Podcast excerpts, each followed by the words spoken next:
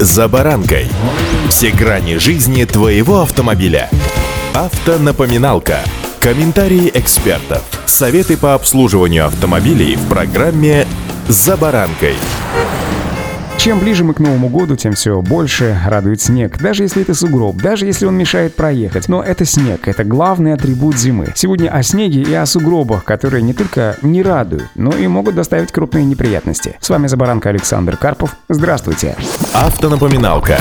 Прежде всего помните, что выезжать на дорогу зимой да после снегопада стоит только после очистки автомобиля от снега. Особенно следует уделить внимание очистке крыши автомобиля, ведь если вспомнить школьный курс физики, то сугроб на крыше снижает аэродинамические свойства автомобиля. Также с легкостью он может стать причиной серьезного дорожно-транспортного происшествия, так как при торможении подтаявший на крыше снег может совершенно спокойно сползти на лобовое стекло и закрыть обзор водителю. Кроме того, на высокой скорости снег с крыши абсолютно спокойно может слететь и назад, и тем самым повредить обходить другие автомобили. А что произойдет, если снежная или чуть-чуть подтаявшая снежная и превратившаяся в лед глыба вдруг свалится в лобовое стекло едущего за вами автомобиля, я думаю, объяснять не стоит. По причине этого необходимо быть крайне осторожными, когда вы едете по дороге вслед за автомобилем, на крыше которого обильное количество снега, и он рассыпается за автомобилем настоящим шлейфом. Берегитесь таких автомобилей, уж тем более, если это большой груз, э, крыши которого вы просто не видите. Если же опустить свой взор немножко ниже, то помните, что водитель неочищенного от снега автомобиля может получить штраф в случае, если снег, например, мешает идентификации номерного знака. Согласно статье 12.2, за это нарушение может грозить штраф до 5000 рублей или лишение прав на срок от 1 до 3 месяцев. За неочищенные от снега или льда фары автомобилисты тоже могут получить штраф в размере 500 рублей или предупреждение, так как эксплуатация автомобиля с загрязненными внешними световыми приборами просто запрещена.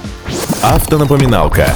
Коль уж коснулись сегодня снега, то я думаю, совершенно не лишним будет напомнить, что на самом деле мокрый снег, будучи плотным, намного сильнее сопротивляется колесам, которые просто не могут поднимать его при вращении. К тому же влага служит шинам отличной смазкой, из-за которой шины начинают скользить и, что называется, буксовать, тем самым еще усугубляя положение встрявшего в снежный плен автолюбителя. Пожалуй, мокрый снег в данном случае можно сравнить с глубокой грязью. Отличие лишь в том, что в мокрый снег автомобиль на штатных зимних шинах взрывается не так быстро. Колеса скользят в образовавшихся лунках, не вгрызаясь в глубину. Хотя тут, конечно, многое зависит еще от веса автомобиля и профиля резины. Под мокрым снегом очень часто скапливается вполне себе настоящая грязь. Грунт, впитавший выпавшую из снега влагу. А вот если вам не повезет и машина успешно доберется до расквашенной земли, то без трактора можно и не выбраться. Еще один сюрприз, который готовит мокрый снег всякому любителю внедорожных траблов автомобилиста, кроется в самом низу. Если снег выпал на замерзшую землю, даже при плюсовой температуре под ним может сохраниться лед, на котором достав до него колесами, машина будет просто буксовать еще веселее, оставаясь, естественно, на месте. Так что прежде чем съехать с чистого асфальта на заснеженную дорогу, остановитесь и оцените возможность проделать обратную операцию самостоятельно, поскольку мокрый, глубокий снег — это настоящая западня, которая не даст возможности развернуть машину. Слой сухого снега и мокрого снега — это две большие разницы, особенно если его глубина приближается к клиренсу вашей машины. Так что считайте мокрый снег самой настоящей глубокой грязью. А лучше не суйтесь в снежный плен.